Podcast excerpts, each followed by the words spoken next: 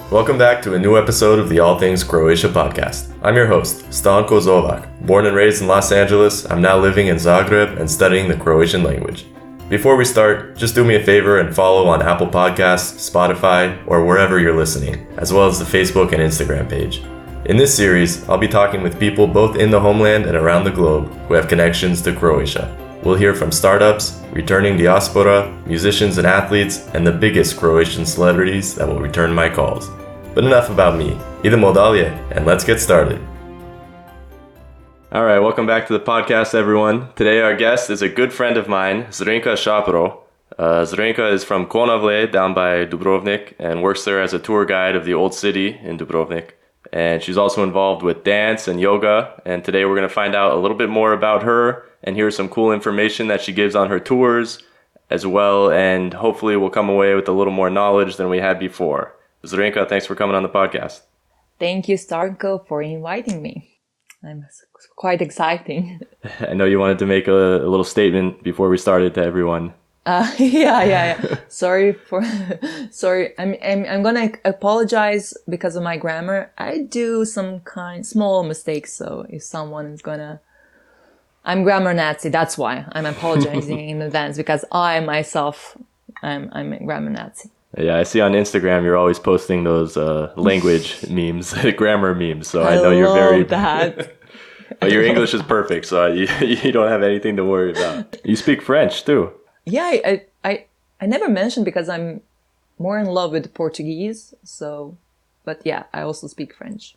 Well, yeah, that was one of the questions I was going to ask you because I knew you spoke Portuguese and you actually give tours in Portuguese, right? Yes, and in French and in English. Wow. And in Croatian. Everything. What is that? Four languages that you're yeah, giving tours four, in? Four, yeah. How did you? I mean, that's incredible. How did you? Did you learn in school Portuguese and French? Well, French I started in my uh, elementary school because my sister, my older sister, she was uh, uh learning, uh, studying. She was studying uh, French, and then you know, younger kids are always like, "Oh, I'm gonna be like my sister." So I decided to um, uh, start learning French too. But um, then I fell in love with it and I continued in my high school and then college. And then when I came to college, um, in Croatia is great because we had a lot of uh, TV shows that are like in foreign languages, but we have just subtitles. Mm. So it's not synch- synchronized. And we had a lot of these Brazilians and Portuguese TV shows that I was uh, watching when I was a, I was a kid. And I fell in love with the Portuguese, but I didn't have an opportunity to learn it.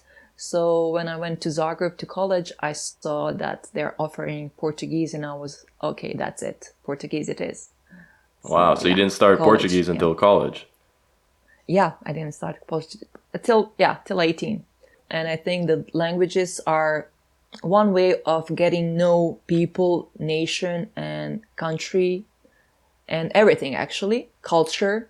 So that's why I love languages. Hmm. It's it's describing everything about those people, about their culture, tradition. So you get the identity of those people. So that's yeah, why I love. That's true. Languages.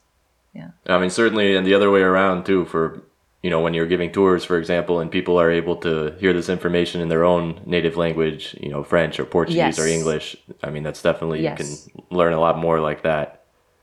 Than... It's easier for them. They they can remember easily a lot of things because our history is really rich.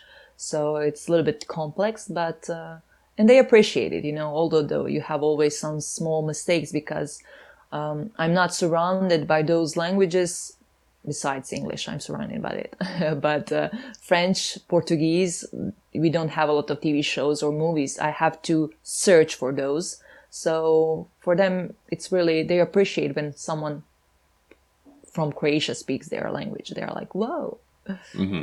And I mean, the other way around too, when I try to speak Croatian over here, I know it's terrible, yeah. but a lot of people yeah. appreciate it. That doesn't matter. That doesn't matter that it's terrible. We appreciate that you're trying because not a lot of people are going to speak Croatian. It's not easy language. So, Zrinko, when did you first start becoming interested in, you know, giving tours and becoming a tour guide? Well, it was always somewhere in my conscience because, like I said, I love traveling. I love communicating with people. I always wanted to be a teacher or professor. And after the college, in, in college, of course, you're always uh, learning grammar, um, uh, literature, history, but you never speak, you know? And I said like, okay, I need to go there be- in, in the mass and between to be between people and start using these languages and then i said okay i love my country my dubrovnik is amazing uh, it's easy summer job so i'll just do that one season and then i'll go I, i'll do something else or i don't know and then i on two, 2015 yes 2015 it was my first year when i decided to come back for summer in Dubrovnik from Zagreb, and then I decided to do tours. Um, and that actually it was quite horrible year full of stress and but that's actually the year when i started to use a lot of french uh, english of course but i never had a lot of problems with community communicating in english with people but French and Portuguese, those were two languages that I didn't have. Um, uh, I wasn't was not sur- surrounded by those languages, so I decided to do tours, and it was worth it. I, I just loved it. I fell in love with the city again, although I love it all the time, but. Um, I fell in love with the city, with the history, and it's completely different when you learn in school about your history and then when you grow up and when you learn about it and you actually uh, start when you start to uh, understand the history. Hmm. How do you mean by so that? This is, you know, whenever we were in school and they were talking, yeah, Dubrovnik was republic. Uh, we had this. We were first for this. We were first for that. And I was like, oh yeah, right, right, right. But then when you grow up and when you realize, oh my God, in 14th century, this small city was independent you had other empires around us that had thousands and thousands of people, armies, weapons, mo- uh, money, and we were what 5000 people that were independent and we were one of the biggest forces in the mediterraneans hmm. you know? And not just the mediterraneans but we were worldwide known. So for me it was like whoa. But you never realize that when you're 15 years old you're like yeah yeah right. Yeah, that's true. Um, yeah, speaking of that, how did Dubrovnik manage to stay, I mean, independent like that when, you know, it was one of the like premier trading places on the coast there, right? So how come they were yes. able to, you know, no one wanted to fight them and take them over if they were so small? I mean, I guess that's where the walls come in and part of the, you know, that sort well, of history uh, city walls of Dubrovnik started to get built in uh, 11th century already. Those are mm. typical medieval cities, fortifications. They were uh, building everything around the center where, where they had people that lived. And of course, the center of our republic and the city was the old town of Dubrovnik. Um, but Dubrovnik always knew that they had the most powerful position in the Adriatic Sea and its next to the exit to the Mediterraneans, which means next to the uh, entrance to the Mediterraneans. So they figure out, okay, we have to protect this. They had the land on their side because we have a lot of rocks around. So they decided to build the city on the rocks, on the higher rocks, so they can protect themselves from up, you know, from uh, from the higher level, we can say. Mm-hmm. And um, Venetians actually conquered whole uh, Croatian coast, including Dubrovnik. But Dubrovnik never was completely conquered because uh, Dubrovnik was always rebel city. They knew their thing. They never wanted to be part of someone else. And uh, from the moment they, they started to be here and live here, they started with trading, with maritime center. They were started to be maritime center, trading center. They were great sailors. And what's the most important thing? They were great diplomats. Hmm. Everyone said like, like diplomacy and maybe when whenever someone mentions diplomacy, that's like Switzerland or some other countries. But Dubrovnik was the center of diplomacy. This is where diplomacy was invented because they were the line between East and West. They were the line between Muslim region and Catholic region. But literally, because behind the, the mountain that is just next to Dubrovnik was Bosnia Herzegovina, is Bosnia Herzegovina, which in the, uh, in the past was under Ottoman's empire. And those two, Ottomans and Venetians, hated each other, and Dubrovnik was in between. So to protect themselves, they invented diplomacy. They were um, uh, talking lovely uh, sentences with uh, Ottoman Empire on one side and lovely, lovely sentences uh, uh, with uh, Venetians on the other side. And the most important thing was that Vatican, the center, uh, Roman Catholic Church, the uh, Pope was for Dubrovnik because they were great Catholics. Catholics. So they played those cards, you know. So we always said in Dubrovnik that uh, with everyone be polite, but with no one for realsies.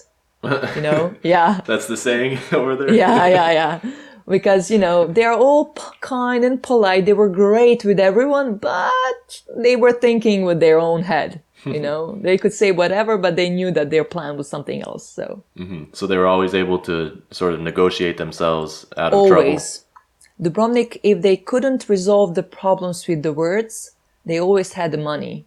In 16th century, Dubrovnik, Dubrovnik's republic, was one of the richest republics in Europe. Wow. And yeah, and it's small. It's really small. You know, you visit it, so it's small. Uh, so uh, whenever they couldn't resolve the problems with words, there's money. They they were paying off. Okay, what's your price? And everyone had price. So And did they have any any goods that they were, I mean, exporting, or were they simply trading between goods Okay, from other countries? trading trading was the main thing trading between the uh, countries uh, they were the only catholic republic or country at that time that had permission to trade inside of the muslim territory which Wow, means really? whole yeah whole eastern part turkish ottoman empire part was just for dubrovnik they were the only ones who had this permission and then they had uh, mines in Bosnia Herzegovina. Uh, then they had salt, and in the past we know that they didn't have refrigerators, so refrigerator was salt. To to conserve all this food, fish, meat, you had to have uh, salt. So in 16th century, salt was considered as white gold, and who had that was really, really rich. That's why we built another city walls around the city of Ston, which is around one hour from Dubrovnik, uh, towards Split. And this is where we have huge city walls, the 5.5 kilometers long, that are protecting the salt works that we have there.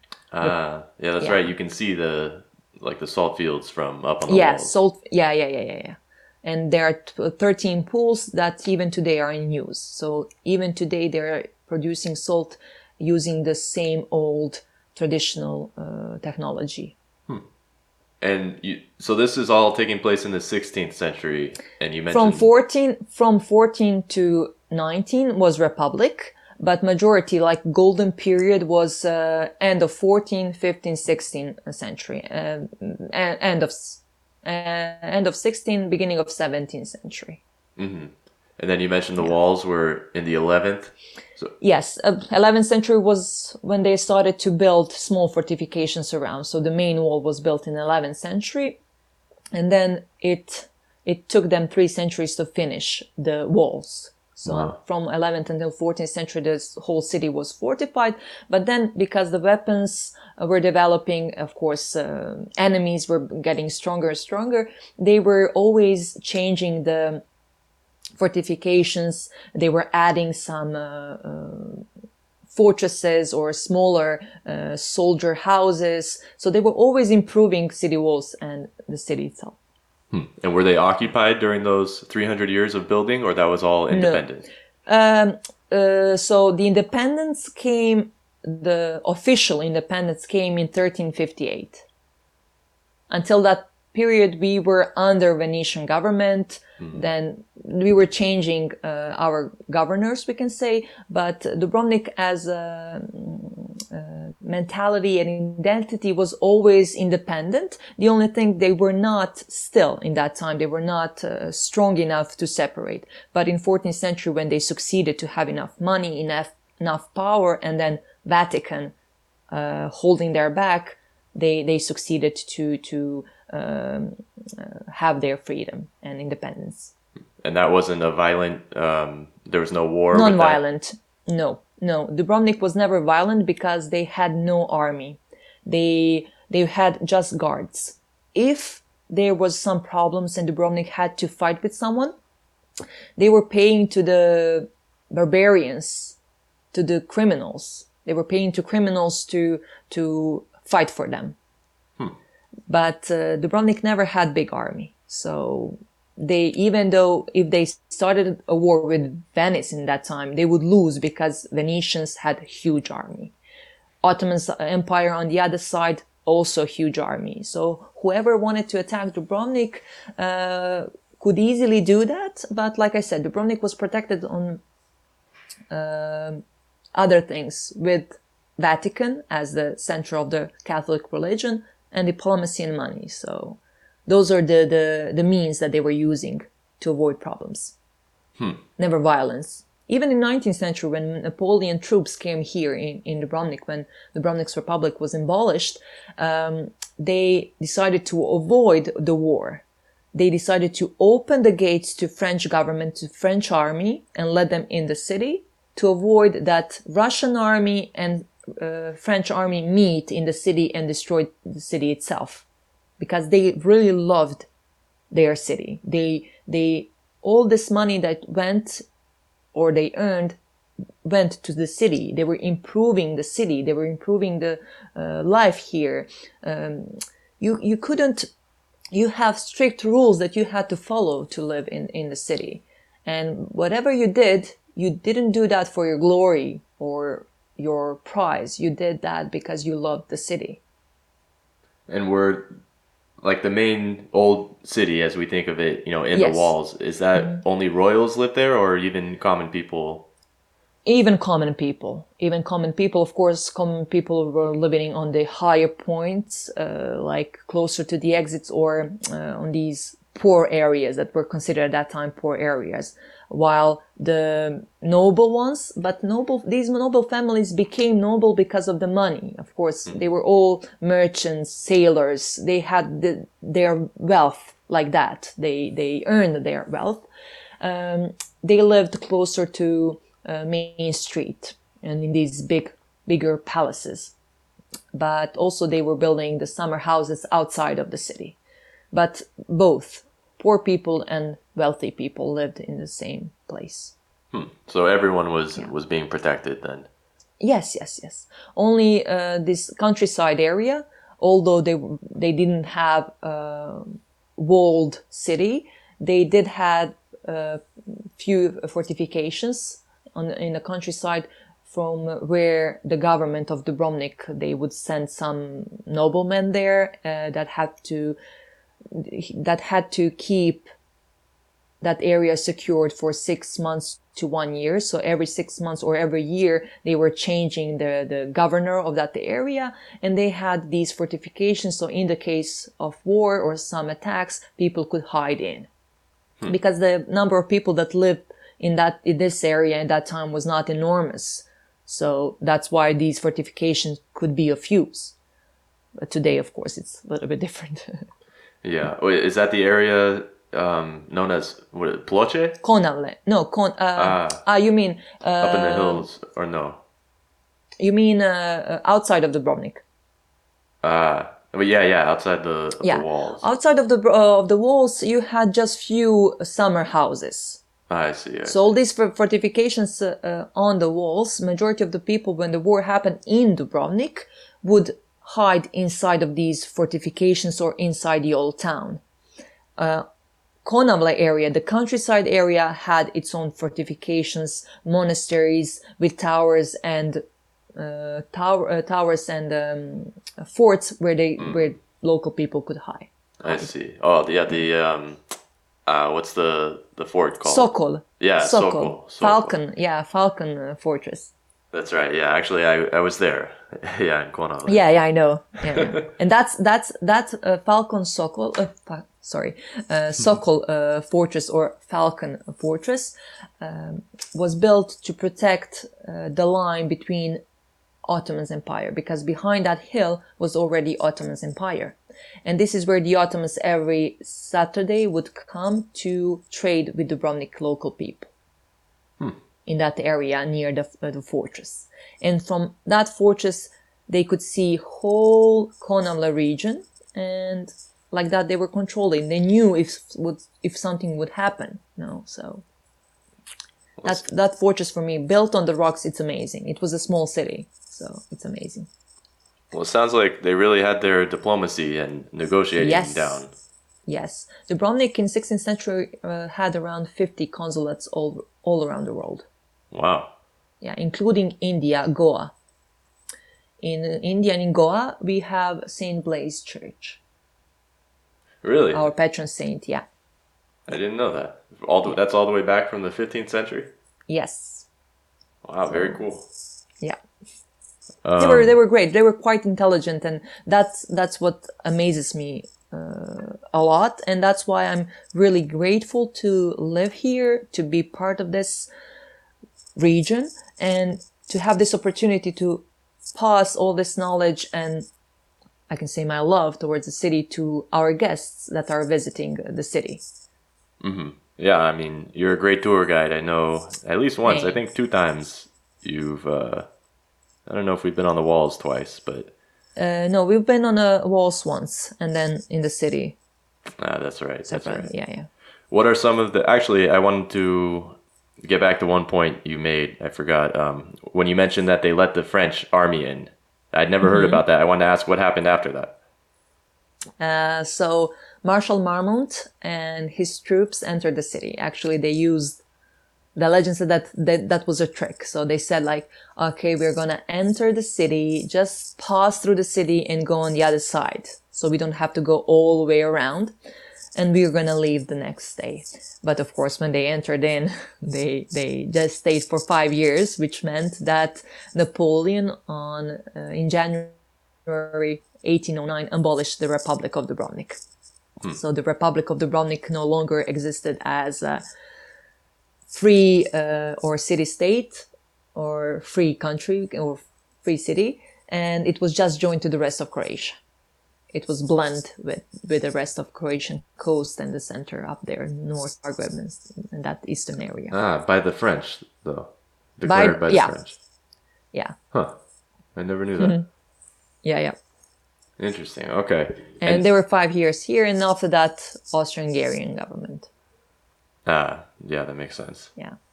Um, I wanted to ask you about, you know, I mentioned how we walked in the old city there. Uh, what are some of the old buildings that are there of note that you talk about on your tours? Well, I can just point or tell the most important ones. Um, for example, when we immediately enter in the city, there's a big uh, fountain, round fountain in the city. Uh, that's one of the most important monuments uh, in the city because Dubrovnik, like I said, was built on the rocks, so they didn't have their own water. They didn't have any cisterns or aqueduct or spring of natural water inside the old town. So it was really uh, awful to live in the city during the summertime, and especially during the sieges. If Dubrovnik was attacked, the gates would be closed. Uh, no one could exit or enter in the city. So they needed food and water for people who lived in, in, in the city. So they decided to uh, build the aqueduct. The aqueduct uh, was built by Italian architect Onofrio della Cava. That's uh, 12 kilometers long. So it's bringing the water from the mountain to the city of Dubrovnik. And it's using just gravity. So in the past, they used just gravity to bring that water from the mountain to the city. And that, that was the most amazing thing ever. Um, and then they left a small part of the roof open. So in the case someone cuts off the source of water from the mountain, the rain can fall in and like that they can have rainwater. And the system was a centrifugal uh, system, which means that was never still. So it was always mo- mo- moving and it means that was never, um, full of diseases. You know, when it's, there's a still water, it can get bad. So that never happened with this one. So for me, that's amazing. And it's still functioning. Yeah, So- people still drink from it. Yes, yes. Um, the water from in Dubrovnik is completely safe to drink. So during the summertime, that's the best thing ever. When you enter in the city and it's hot, so hot, you just go in that fountain and like, and it's water is so fresh and cold that it's amazing. Yeah. Oh, yeah, that's so refreshing. I know it, Yeah. it gets so hot there in the old part with all the you know stones. Stones, yeah, yeah, yeah, yeah. Because it's really white, bright stone, so it's it's really really hot. then uh, I would say um, Franciscan monastery with its um, pharmacy, one of the oldest pharmacies in the world. It was uh, open in uh, Dubrovnik in um, 14th century, 1317, and it's still functioning. That's the most important thing. That that uh, pharmacy from 14th century until today never was never closed and never stopped working. So So you can still really go and get uh, medicine Yes. there. medicine yes of Wow. course today it's a uh, modern medicine but in the past yeah but yes they are still producing their local uh, moisturizing creams hand lotions body lotions and stuff like that using the herbs from their garden so that's the they're still producing something like franciscans but now the pharmacy of course uh, it's a um, big company so uh, you can use you can buy any any um, medicine that you need, but those that are they are producing are moisturizing creams, lotions, and stuff like that. And are this sort of off topic here, but are are, Mm-hmm. oh, are a lot of the people like the families that were living for a long time in Dubrovnik still living there and still like for example, you know, running the same shops or living in the same homes that they've been for generations? Yes, not uh, all of them, because majority of them uh, or went outside of the old town, uh, since it's quite it's really quite difficult to live inside the old town because there's no lot of um, transport. For example, there's no lot of uh, grocery shops. Everything is so expensive, double, triple.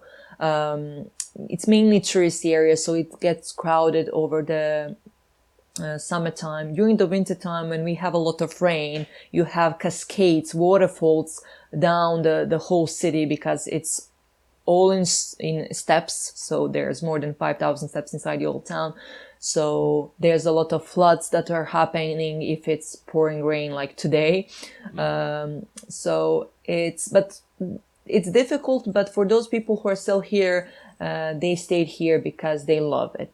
They love the city itself. They love the way of living here. So they are still living in the same buildings. Uh, majority of them didn't even renovate these apartments uh, because it's quite expensive and hard to renovate anything, especially when UNESCO protected Dubrovnik from 1979. Uh, Dubrovnik was protected as a World Heritage, so now you have to file all this paperwork uh, the, before you do any renovation or change something inside of your apartment. Um, to bring the furniture in the apartment is also uh, difficult because uh, the doors and windows are quite small. so all all that it's complicated, but still a lot of people live here. Not too much, around 800 people during the whole year. Mm-hmm. While maybe during the winter time you have 1,000, 1,200 people that live here. The, the, the number is changing because of the tourism, of course, because majority of people would like to rent these apartments to tourists, earn a lot of money. It's easy money, uh, and they can live normal, we can say, because Dubrovnik is, is quite, quite expensive. Yeah. But you still have, uh, for example, small shops, uh, especially jewelry shops, these old jewelry shops those are generations and generations of goldsmiths from Dubrovnik that were here, or all these like small small shops that are not some franchise. Mm-hmm. Yeah, all these like unique small shops. Those are mainly from generations to generations of people who who were here or worked here or had shops here. Huh. That's pretty cool that those have been Yeah. kept within the Yeah, it's less and less every year, unfortunately.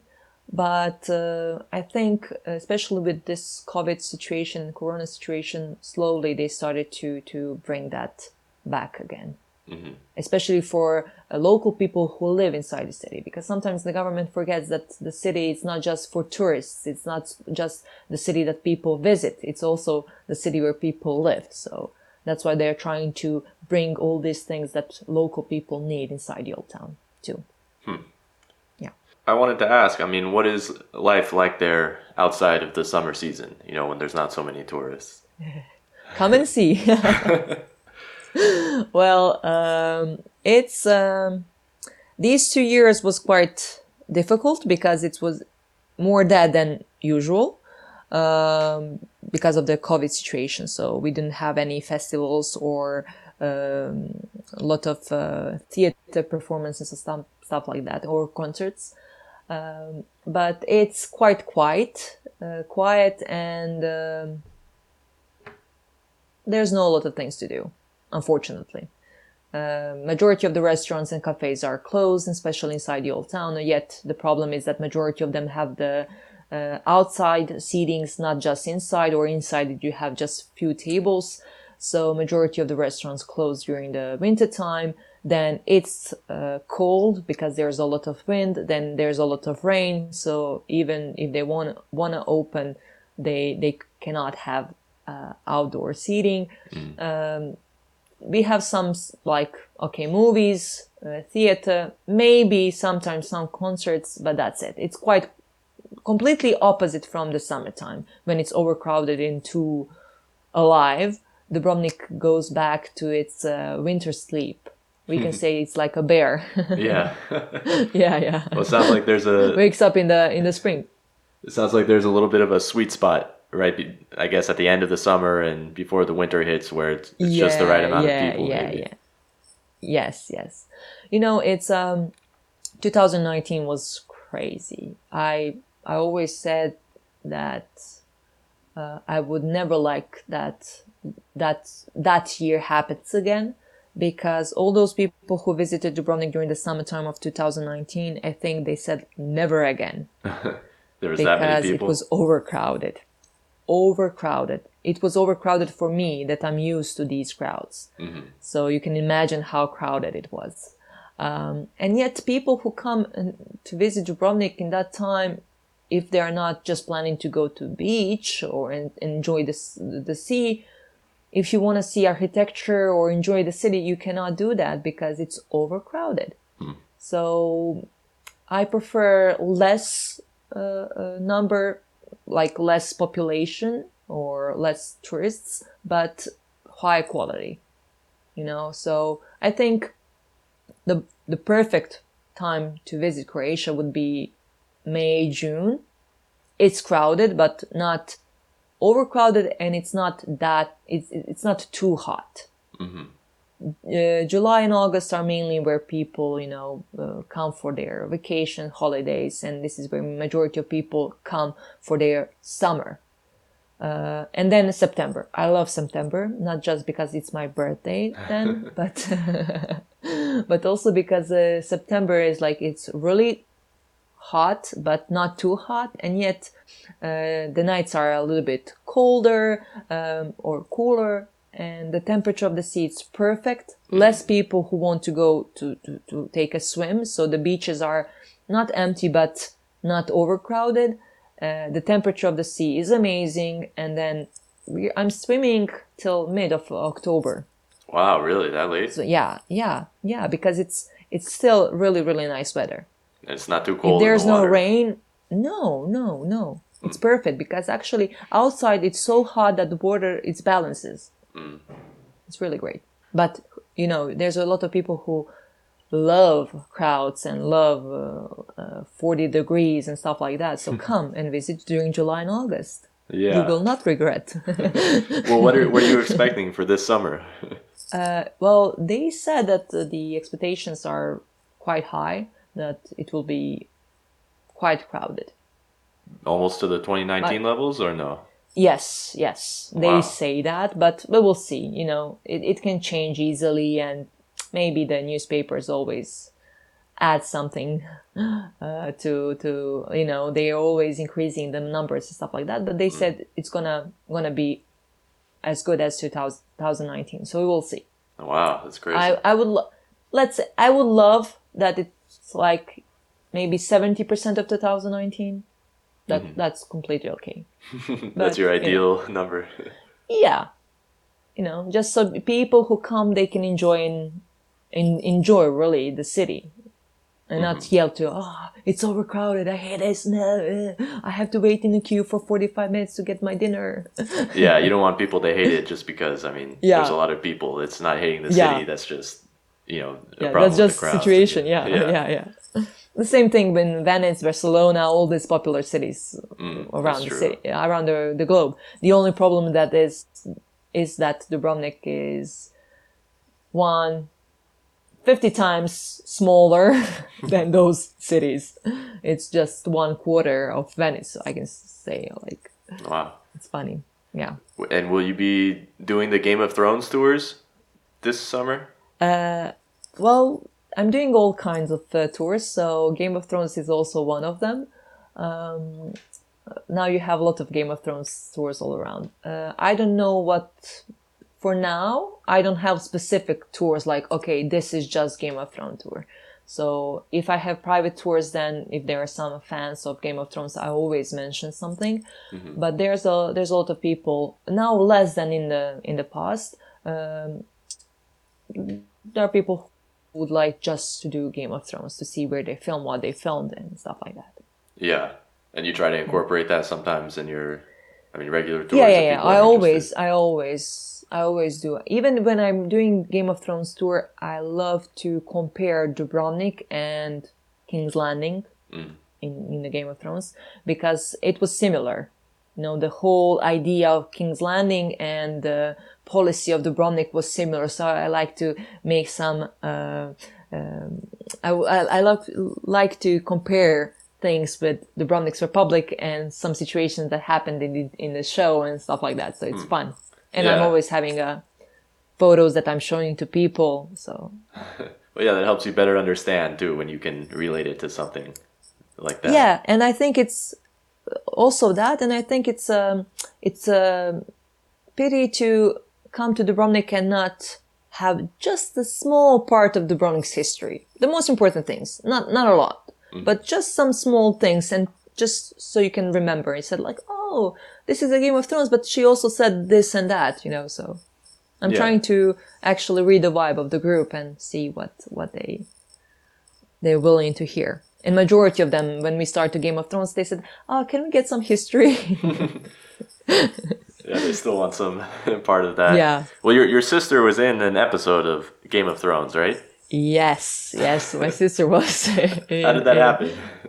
Uh, well, it was crazy because when people heard that HBO Game of Thrones show is coming to the city, everyone, especially those fans who read books, they went crazy. They were like, "Oh god!" So there were lines for audition, and uh, it was it was quite difficult to get in.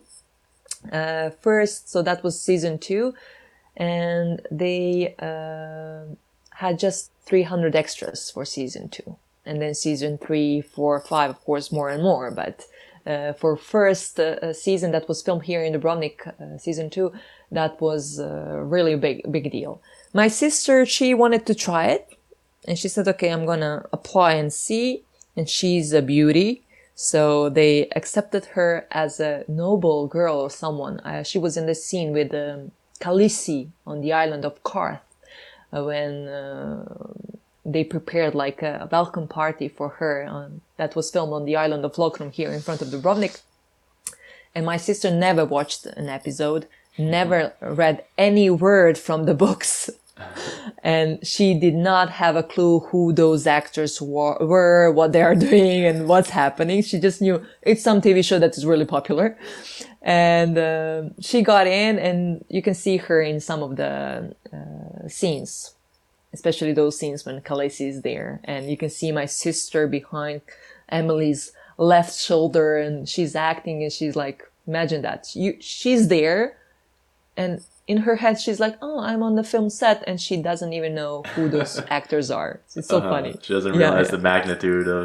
no no no and there there were there were people that that were so jealous because i have colleagues and i have friends of mine that wanted to be part of it and they n- never got in and imagine them like i'm not there and i'm a fan i know everything and she so i'm always laughing because of that. And she didn't even uh, she didn't know that she's in the show. I told her i was like you're in the show. I saw you. You're in the show. And she was like really? Where? When? And then i sent her uh, these clips and she was like oh my god i'm in i'm in. I was like you didn't even watch yourself? And that was like four years after Wow, not at that time yeah yeah she said oh really i'm in huh?" she's so funny yeah, yeah. She didn't even care to, to look No, once the no, episodes no. came out. No, she didn't even apply for the next season. She said uh, it's it's too tiring. it, it really was because they got up, they had to get up at 4 a.m. and they were finishing at 7 p.m. It was all day. Yeah. And they were day. paying them just like 30 euros, which is nothing. Wow, that's, That's it for the whole day? Yeah, yeah. Huh. Yeah.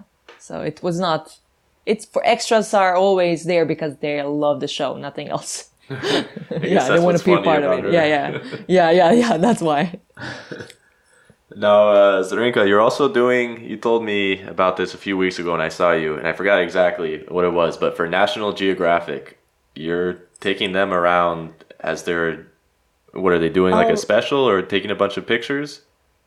Uh, yeah, oh, well, there are different tours. So for these Lindblad expeditions that are having like um, doing these tours uh, together with the National Geographic, they have these um, specifically uh, created tours for people that are visiting to experience Croatia, the best of Croatia.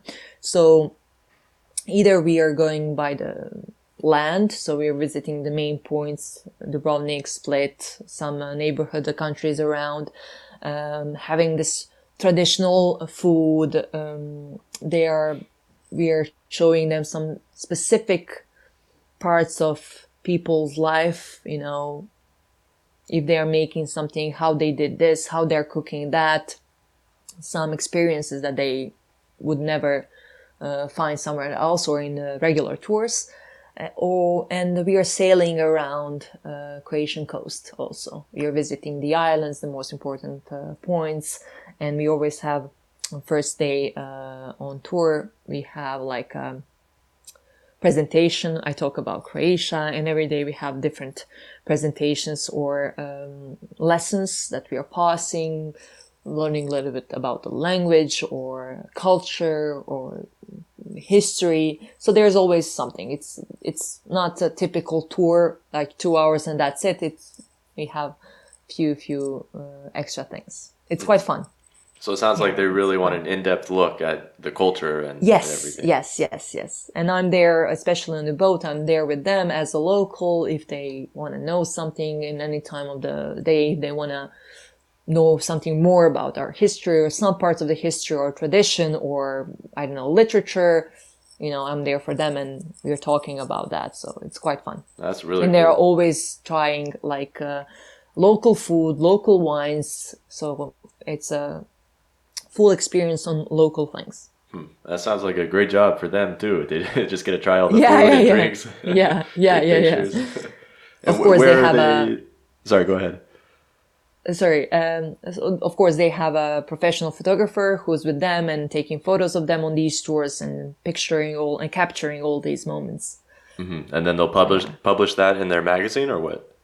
yes uh, website magazine whatever i i, I really uh, i didn't get any copy of those so if if you find some uh, photos of mine please tell me And when is that taking yeah. place?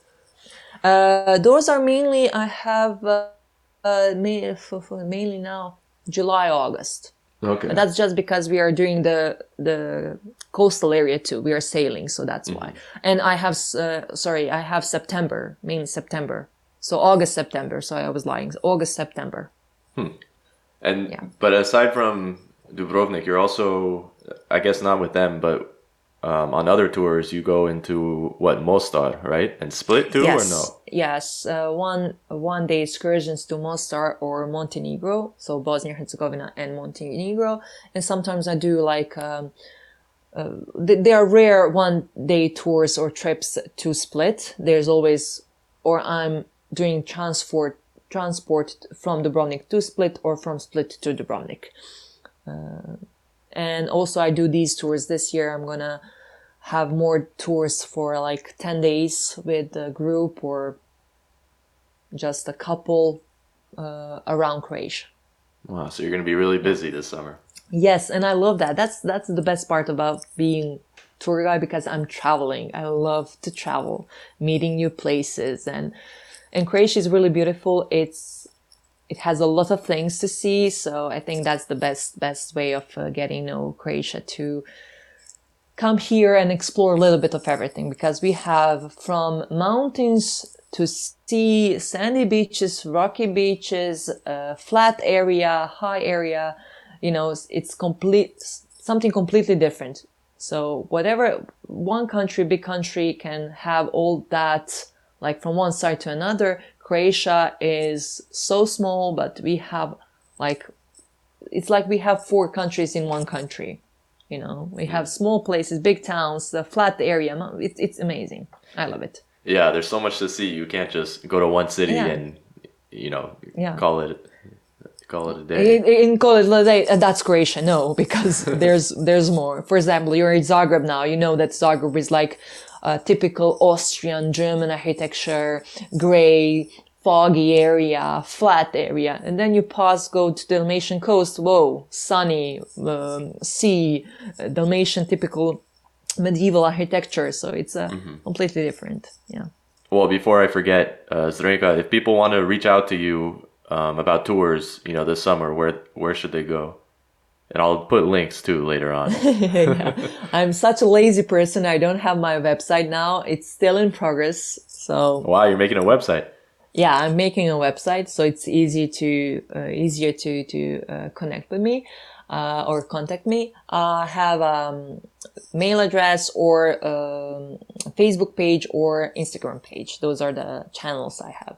Okay, and I'll Yeah. maybe I'll have to wait then to uh, release the episode until you got the website up, and I can link Yeah, yeah, yeah. That's pretty cool. I didn't know you were doing that.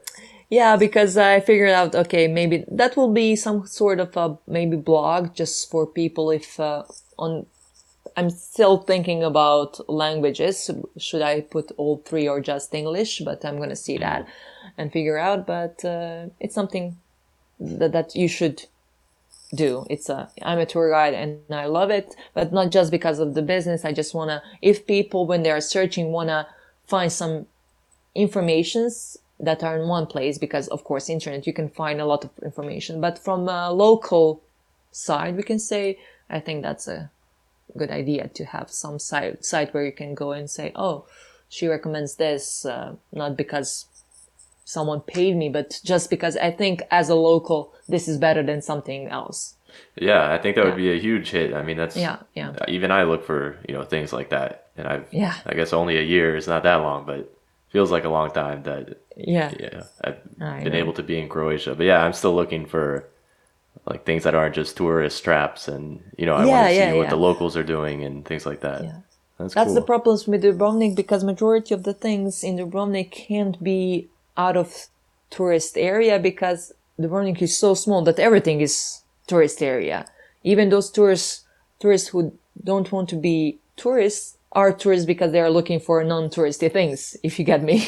yeah, yeah. So there's a lot of people who don't want to be, I don't know, uh, inside the old town. They want to go to some bar that is not that low, uh, that is uh, not that touristy. But yet you have, if you have 20 people like that, that bar will already become tourist, tourist Hmm. Yeah, bar, you know? Yeah. So yeah.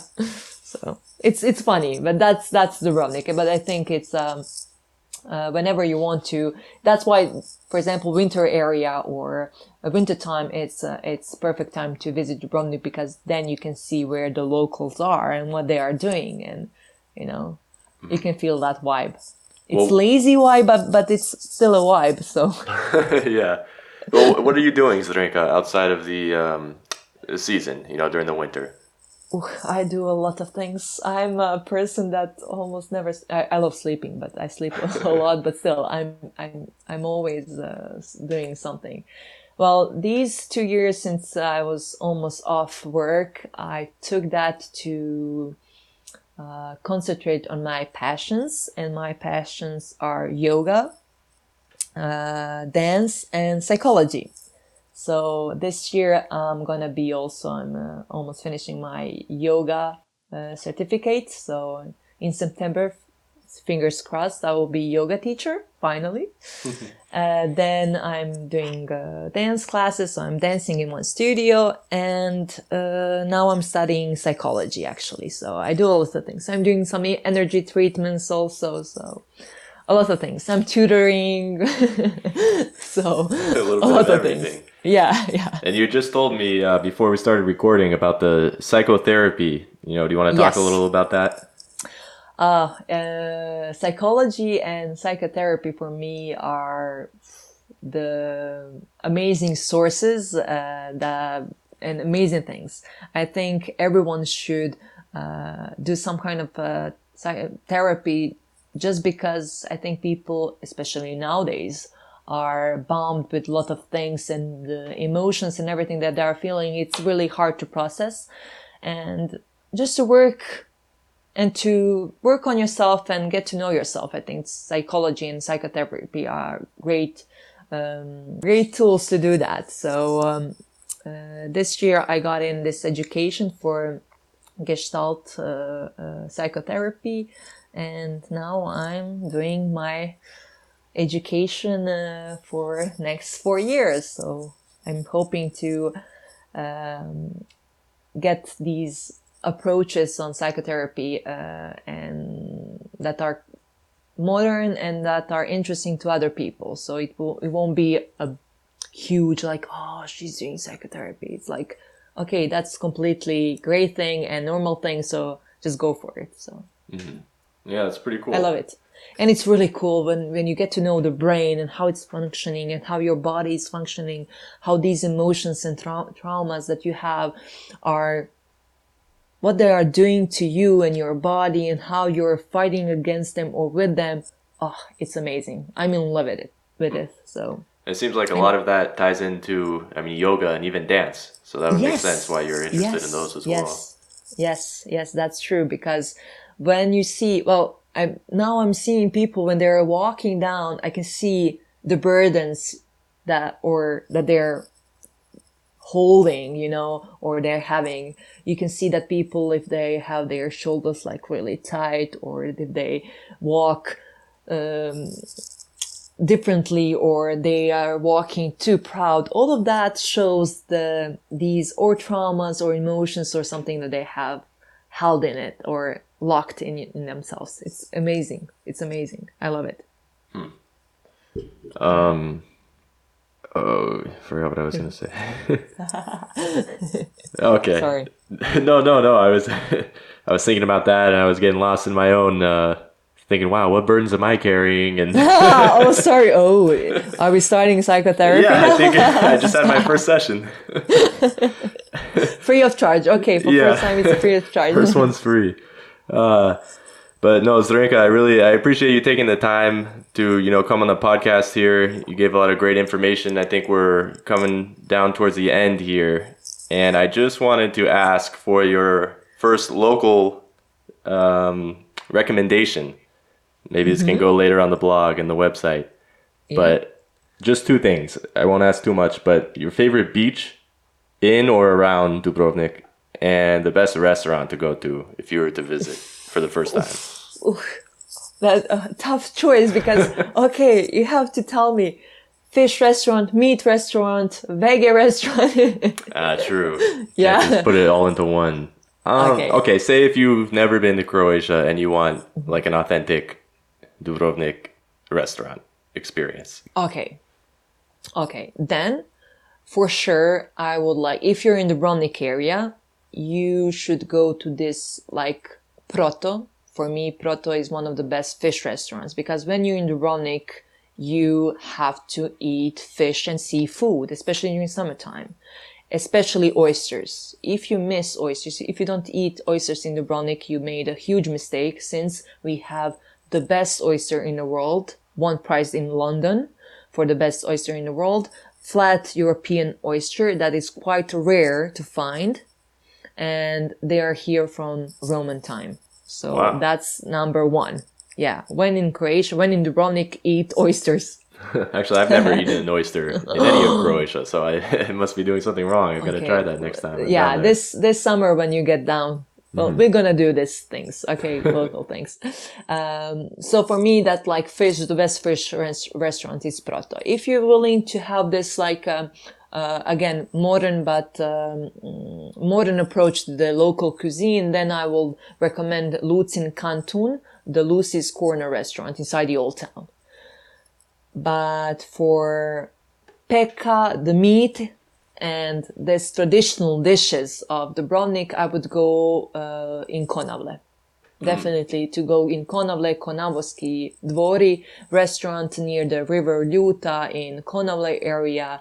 Lamb, um, sorry, uh, veal under the bell, iron bell. That's a traditional meal. Delicious, delicious, delicious, delicious. And that's if you love meat and you want to try typical uh, dish. That's that's it. That's it. Uh, uh, veal under the iron bell in Konavle. Okay, I'm gonna have And- to write these down. Uh, my mom will make it for you. Don't worry. and th- that's what we are eating. So, and those are really that's delicious meat that is under slowly um, uh, put, not cooked, but like it's like an in an oven, slowly, slowly uh, cooked for five to six hours. Oh, it's delicious. It melts in your mouth. Although I'm not eating meat anymore, but still, when I'm talking about it, it reminds me like, oh, it's so good. Um, but beaches, I have two beaches that I love. Uh, one is outside Dubrovnik, that's the island of Lokrum. You cannot get enough of that beauty. It's small island, but yet big enough to avoid crowds. It has everything. Um, rocks, terraces, grass for children, for elderly, restaurant, you know, everything. If you want to hike, you can go hike, a private beach or uh, to be a little bit isolated or with bunch of people, amazing. Uh, and Danche Beach. It's uh, near the old town, maybe five minutes walking uh, distance from the old town. It's under the old monastery where today is nunnery and it's beautiful. The sunset from there, it's amazing. It's called Danche, D-A-N-C-H-E, Danche Beach. Danche. I love it. I love it, love, love it. So those are the, the beaches that I love. There are more beaches, of course, but depends on the mood and everything that you're looking for. I don't like sandy beaches because sand for me, it's, I, I'm not fun of, fun of it.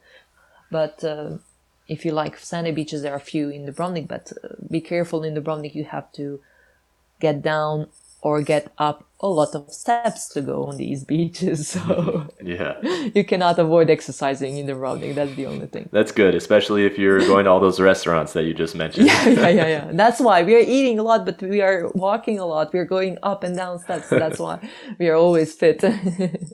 All right, Zrinka, well, thank you so much for coming on the podcast with me. Always a pleasure to talk to you, and I'll have to see you this summer. No, thank you very much for inviting me and uh, having this conversation with me. So it was my pleasure.